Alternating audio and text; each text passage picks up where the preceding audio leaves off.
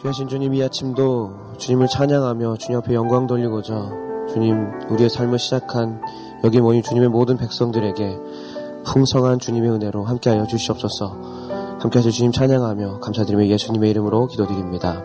아멘 이 아침도 주님 사모하는 마음으로 이 자리에 나오신 모든 성도님들 한 분한 한 분을 주님의 이름으로 축복합니다. 오늘 말씀은 빌립보서 1장 19절부터 26절까지의 말씀입니다. 함께 말씀을 교독하도록 하겠습니다. 제가 먼저 받들어 읽겠습니다. 이것이 너희의 간구와 예수 그리스도의 성령의 도우심으로 나를 구원에 이르게 할 줄 아는 고로 나의 간절한 기대와 소망을 따라 아무 일에든지 부끄러워하지 아니하고 지금도 전과 같이 온전히 담대하여 살든지 죽든지 내 몸에서 그리스도가 존귀하게 되게 하려 하나니 이는 내게 사는 것이 그리스도니 죽는 것도 유익함이라 그러나 만일 육신으로 사는 이것이 내 일의 열매일진데 무엇을 택해야 할지는 나는 알지 못하노라. 내가 그둘 사이에 끼었으니 차라리 세상을 떠나서 그리스도와 함께 있는 것이 훨씬 더 좋은 일이라. 그렇게 하고 싶으나 내가 육신으로 있는 것이 너를 위하여 더 유익하리라. 내가 살 것과 너희 믿음의 진보와 기쁨을 위하여 너희 무리와 함께 거할 이것을 확실히 아노니 내가 다시 너희와 같이 있으므로 그리스도 예수 안에서 너희 자랑이 나로 말미암아 풍성하게 하려 함이라. 아멘. 살든지 죽든지라는 제목으로 함께 말씀을 나누도록 하겠습니다. 어제 말씀의 마지막에 사도 바울은 그리스도의 복음이 전파되는 것에 대해서 기뻐하는 자신의 모습을 나타냅니다. 바울은 옥중에서도 자신의 소망과 그 기대감을 잃지 않고 그 마음 안에 있는 확신을 빌립보 교회 성도들에게 전하였습니다. 바울은 자신이 그러한 기쁨의 삶을 살 때에 자신의 삶에 하나님이 구원이 이를 것을 안다라고 정확하게 이야기합니다. 함께 19절 말씀을 읽도록 하겠습니다. 이것이 너희의 간구와 예수 그리스도의 성령의 도우심으로 나를 구원에 이르게 할 줄 아는 거로. 바울이 지금 확신하는 것은 자신이 구원에 이르게 될 것을 확신합니다. 여기서 말하는 구원은 다른 것이 아니라 자신이 로마 감옥에서 그 감옥의 생활 가운데서 풀려날 것에 대해서 믿음으로 이야기하고 있는 것입니다. 그런데 그 기쁨의 확신에 찬 그 고백이 두 가지가 수반되어져야지만 자신을 그 로마 감옥에서 나오게 할 수 있다라고 이야기하고 있습니다. 그 두 가지는 바로 너희의 간구와 예수 그리스도의 성령의 도우심이다라고 이야기합니다. 바울은 자신의 이야기를 이렇게 진행시키고 있는 것입니다. 너희의 간구가 성령의 도우심으로 이어지고 그것이 나를 풀려나게 할 것이다 라고 말하고 있는 것입니다. 사랑하는 성도 여러분, 바울은 성도들의 기도가 자신의 사역에 엄청난 영향력을 주고 있다는 것을 빌립보 성도들에게 이야기해 주고 있습니다. 바울은 자신의 서신서 곳곳에서 그 기도의 중요성에 대해서 나타내고 있습니다. 함께 에베소서 6장 18절에서 19절 말씀을 읽도록 하겠습니다. 모든 기도와 간구를 하되 항상 성령 안에서 기도하고 이를 위하여 깨어 구하기를 항상 힘쓰며 여러 성도를 위하여 구하라. 또 나를 위하여 구할 것은 내게 말씀을 주사 나로 입을 열어 복음의 비밀을 담대히 알리게 하옵소서 할 것이니. 아멘. 바울은 자신의 사역이 자신의 어떠한 능력으로만 진행될 수 있다라고 절대로 생각하지 않았습니다. 그 안에 가장 우선시되는 것은 이것입니다. 성령의 역사심 없이는 절대로, 절대로 그 어떤 사역도 부응할 수 없다라는 것입니다. 그리고 성령께서 역사하시기 위해서는 기도가 필요하다라는 것입니다. 나뿐만 아니라 그 사역을 하고 있는 당사자뿐만 아니라 내가 관계하고 있는 많은 믿음의 사람들이 이 기도의 도움 안에서 함께 기도하는 것이 필요하다라는 것입니다. 사랑하는 성도 여러분, 다시 한번 이것에 우리가 집중하기 원합니다. 바울은 어떤 것에든지 기도를 떠나서 어떠한 선한 것이 좋은 일들이 생길 것을 기대하지 않았습니다. 성도들의 기도와 성령의 도우심만이 바울의 삶 가운데 큰 결과를, 큰 부흥의 결과를 이끌어낼 수 있으리라고 그는 확신했던 것입니다. 바울은 왜 이것에 그토록 집중했을까요? 그리고 왜 그것을 바랬을까요? 말씀에서는 자세하게 상세하게 이야기하고 있지 않지만 바울의 그 옥중 생활이 어떠했을지 우리는 짐작할 수 있을 것입니다. 바울은 로마 감옥에서의 삶이 정말 많이 힘들었을 것입니다. 그리고 그를 향한 그 수많은 비난들이 들려올 때에 정신적으로 심한 눌림 가운데 있을 것이었습니다. 감옥에서의 삶이 그를 정신적으로, 육체적으로 피폐하게 만들었습니다. 바울의 삶 안에 이처럼 삶의 고통이 점점 더 심하게 다가올 때에 그는 자신의 능력을 의지하지 않았습니다. 자신의 어떤 로마 시민권을 나타내지 않았습니다. 자신의 어떤 변증을 계속해서 의지하지 않았습니다. 단지 그는 이렇게 고백하는 것입니다. 기도해 주십시오. 날 위해 기도해 주십시오. 라고 많은 이들에게 이야기하면서 자신 또한 기도하기를 쉬지 않았습니다. 사랑하는 성도 여러분, 우리는 마땅히 성도들에게 그리고 또 교육자들에게 기도해 주실 것을 요청해야 합니다. 모든 하나님의 자녀는 서로를 위해서 기도해 주어야 합니다. 야고보 사도는 그 기도의 힘에 대해서 이렇게 이야기하는 것을 볼 수 있습니다. 함께 야고보서 5장 16절 말씀을 읽도록 하겠습니다. 그러므로 너희 죄를 서로 고백하며 병이 낫기를 위하여 서로 기도하라. 은혜 간구는 역사하는 힘이 큼이라. 아멘. 기도에는 힘이 있습니다.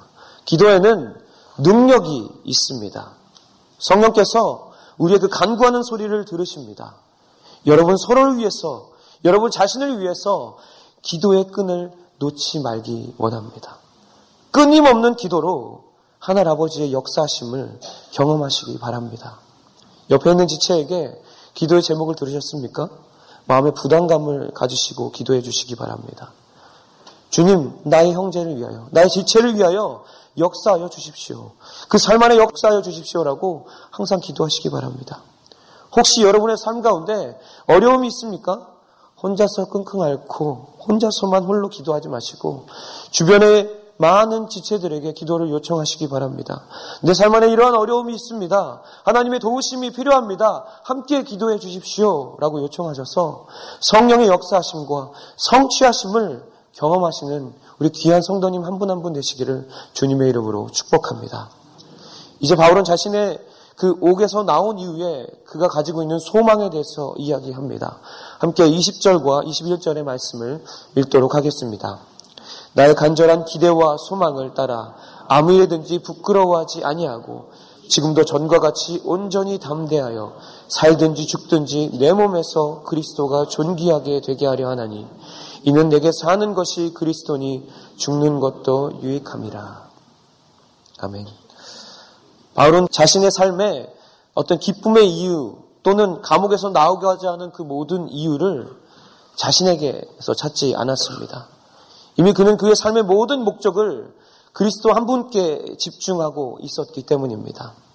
그분을 알리는 삶, 그분을 나타내는 삶, 그분의 이름이 높여지는 삶을 살아가기로 결정하고 그 목적으로 그는 살아갔습니다. 오늘 바울의 말씀을 좀 더 풀어서 직역 성경으로 제가 한번 다시 한번 읽어 드리도록 하겠습니다.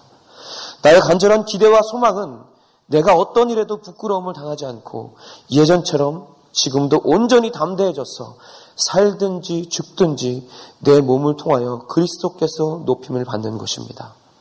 참으로 내게는 사는 분이 그리스도시니 죽는 것도 이익입니다. 라고 바울은 이야기합니다. 자세히 읽어보면 바울이 회복하고자 하는 이유는 이전처럼 부끄러움을 당하지 않고 당당하게 다시 한번 삶을 살아가고자 하는 그 이유는 땅의 것을 따라가고자 하는 것이 아니라 땅의 것을 따라가고자 하는 목적이 아니라 하늘의 것을 따라가는 목적이었습니다. 그런데 바울의 그 열정이 우리가 상상할 수 없을 정도의 엄청난 열정인 것을 우리는 알 수 있습니다. 바울은 담에색 도상에서 만났던 그 예수님이 그가 핍박하던 예수님이라는 것, 그 예수님이 그리스도라는 것을 알게 되었을 때에 그 예수님이 나의 그리스도뿐만 아니라 온 인류의 그리스도라는 것을 그의 삶으로 체험하게 되었을 때에 바울의 삶을 더 이상 다른 것에 집중하지 않았습니다.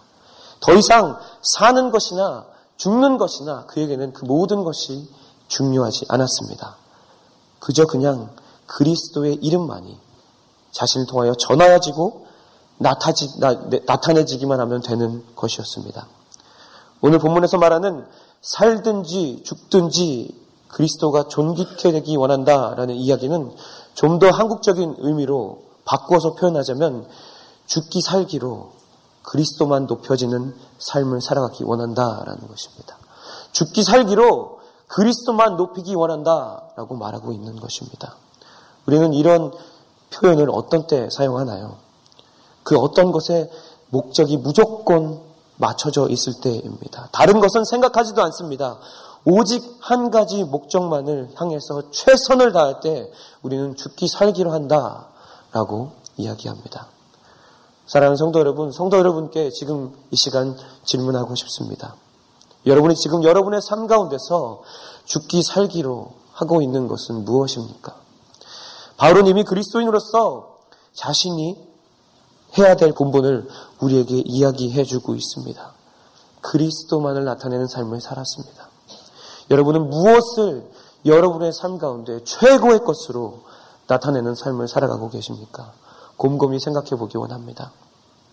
혹시 그것이 나의 가정에서 또 직장에서 그리고 혹시라도 나의 사역팀 안에서 어떤 판단이나 어떤 미움으로 최고의 삶으로 나타내고 있지는 않으십니까? 아니면 여러분의 마음 가운데 내가 원하는 것, 내가 하기 원하는 것, 내 뜻대로만 되는 것, 나의 것만이 나타나기 원하는 것을 원하고 있지는 않습니까? 여러분 안에 그리스도가 나타나는 것이 아니라 여러분만이 나타나고 있다면 이 시간 우리 마음 가운데 회개하는 마음이 있기 원합니다. 이 말씀을 들으면서도 아, 이 말씀 어떤 사람이 들으면 좋겠다라고 생각하는 것이 아니라 자신에게 적용하시기 바랍니다. 지금 주님 내 안에 말씀하고 계신다 라는 것을 생각하시고 내가 이 시간 최고로 나타내야 되는 것이 무엇인가 그것에 대해서 집중하시기 원합니다. 나를 죽이고 오직 그리스도만을 나타내기를 몸부림치시며 기도하시며 하나님 앞에서 변화되기 원합니다. 사랑하는 성도 여러분, 그 그리스도의 열정에 있는 사람에게는 그가 살아있으나 죽어있으나 아무런 상관이 없는 것입니다. 이미 그는 그리스도 안에서 승리하는 삶을 살았기 때문입니다. 바울은 그 믿음으로 그리스도만이 내 삶을 나타내는 것을 갈망하며 또 이렇게 고백했습니다. 함께 갈라디아서 2장 20절 말씀을 읽도록 하겠습니다. 내가 그리스도와 함께 십자가에 못 박혔나니 그런즉 이제는 내가 사는 것이 아니요 오직 내 안에 그리스도께서 사시는 것이라 이제 내가 육체 가운데 사는 것은 나를 사랑하사 나를 위하여 자기 자신을 버리신 하나님의 아들을 믿는 믿음 안에서 사는 것이라. 아멘. 나 자신은 이미 그리스도 안에서 죽었고 그리스도가 나타나는 삶은 내가 나타나는 삶이 아니라 그 아들을 믿는 믿음의 삶이라고 이야기하고 있는 것입니다. 하나님은 그 믿음의 삶 가운데 언제나 우리와 함께 하십니다. 사랑하는 성도 여러분, 죽기 살기로 어떤 것을 미워하거나 판단하거나 나의 것을 나타내는 삶을 살아가는 것이 아니라 그리스도만을 나타나는 믿음의 삶을 살아가시기를 주님의 이름으로 간절히 축복합니다. 이제 사도 바울은 다시 한번 마지막으로 자신의 처한 상황의 그 삶과 죽음의 기로에서 자신이 그들과 함께하고자 하는 것이 자신을 위함이 아니라 빌립보 교회 성도님을 이야기하는 것을 함께 볼 수 있습니다. 함께 22절에서 24절 말씀을 읽도록 하겠습니다. 그러나 만일 육신으로 사는 이것이 내일의 열매일진데 무엇을 택하야 할지 나는 알지 못하노라. 내가 구들 사이에 끼었으니 차라리 세상을 떠나서 그리스도와 함께 있는 것이 훨씬 더 좋은 일이라. 그렇게 하고 싶으나 내가 육신으로 있는 것이 너희를 위하여 더욱 유익하리라. 사도 바울은 지금 감옥에 감금되어 있습니다. 아마도 그의 오른손과 왼손에는 쇠고랑이 채워져 있었을 것입니다. 23절의 말씀에서 그 둘 사이에 끼었다라는 표현은 그의 실제 상황과 그의 어, 말씀의 어떤 상황을 빗대서 그가 표현한 것입니다. 바울은 법정에서 재판이 잘못되어져서 죽음에 이른다 하여도 지금까지의 그의 삶이 그리스도를 전심으로 나타내는 삶이었다라고 이야기합니다.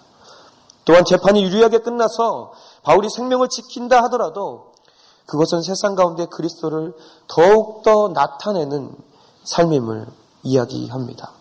그리고 그가 그 육신으로 살아가기 위한 이유를 자신을 위한 것이 아니라 빌립보 교회 성도들을 위함이며 그들이 어, 그것이 바로 그들에게 있어서 빌립보 교회 성도들에게 있어서 큰 유익인 것을 말하고 있습니다. 함께 25절과 26절 말씀을 읽도록 하겠습니다. 내가 살 것과 너희 믿음의 진보와 기쁨을 위하여 너희 무리와 함께 거할 이것을 확실히 아노니 내가 다시 너희와 같이 있으므로 그리스도 예수 안에서 너희 자랑이 나로 말미암아 풍성하게 하려 함이라. 바울은 아까 말한 삶과 죽음의 기로에서 고민했을 것입니다. 그때 그의 마음에 드는 하나님을 향한 고백은 이러했으리라 생각됩니다. 주님, 내 안에 죽음은 두렵지 않습니다. 이미 주님을 알리는 충만한 삶을 살았습니다. 그런데 주님과 함께 했던 저 교회들을 주님을 나타내며 세워갔던 저 교회들을 바라보니 이제 조금씩 주님을 알아가며 성장해가는 교회들을 볼 때에 마음이 안타깝습니다. 제가 아니라 저 교회들이 믿음 안에서 바로 서기 위해서 저의 삶을 다시 한번 사용하여 주십시오. 라고 오늘의 말씀의 고백들을 미루어 생각해 보면 바울의 고백은 이랬으리라 생각됩니다. 바울은 빌립보 교회가 성장하고 믿음 안에서 바로 서가고 있는 것을 알았습니다.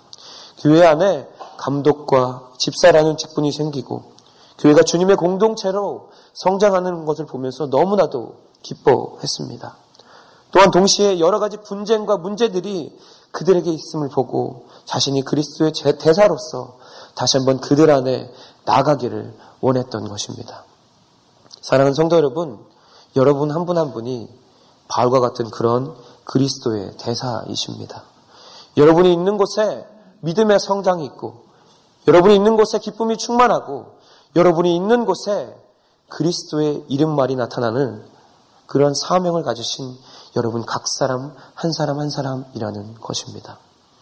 바울은 오늘 그가 살아가는 이유를 명확하게 이야기합니다. 나를 위해서가 아니라 하나님과 나의 이웃을 위해서입니다. 오늘 이 아침 다시 한번 여러분의 마음속에 결심하시고 이 문 밖을 나가시기 바랍니다. 나는 오늘 하나님의 나라와 이웃을 위하여 사랑하는 삶을 살아가겠다라고 결심하시기 바랍니다. 나의 삶을 통해서 믿음의 성장과 기쁨과 그리스도 예수님의 이름이 나타날 것이다 라는 선포가 여기 오신 모든 성도님들의 삶 가운데 충만하게 깨달아지시기를 주님의 이름으로 축복합니다. 그리고 그렇게 행동하시기를 주님의 이름으로 간절히 축복합니다. 말씀을 마무리하도록 하겠습니다. 사랑하는 성도 여러분, 우리는 마땅히 성도들에게 또는 교육자들에게 기도해 주실 것을 요청해야 됩니다. 모든 하나님의 자녀는 서로를 위해서 기도해 주어야 됩니다. 그리고 우리는 사나 죽으나 죽기 살기로 주님만을 나타내는 그리스도만을 나타내는 그런 믿음의 삶을 살아가야만 합니다. 마지막으로 바울과 같은 그리스도의 대사가 되셔서 여러분이 있는 곳에 믿음의 성장이 있고 여러분이 있는 곳이 믿음의 그 기쁨이 충만하고 여러분이 있는 곳에 예수 그리스도의 이름만이 나타나는 귀한 삶이 있어야 될 것입니다. 그런 귀한 삶을 살아가시는 오늘 하루의 삶 되시기를 주님의 이름으로 간절히 축복합니다. 함께 기도하도록 하겠습니다. 귀하신 주님 이 시간 다시 한번 바울 사도의 마음을 나의 마음에 담는 시간을 가졌습니다. 오늘 하루의 삶 가운데 우리의 전 삶 가운데 항상 기도하며 그리스도의 이름을 나타내며 주님의 대사로서 귀한 삶을 살아가도록 주님 나의 삶을 붙잡아 주시옵소서. 그렇게 해서 주님 높이고 찬양하며 감사드리며 예수님의 이름으로 기도드립니다. 아멘.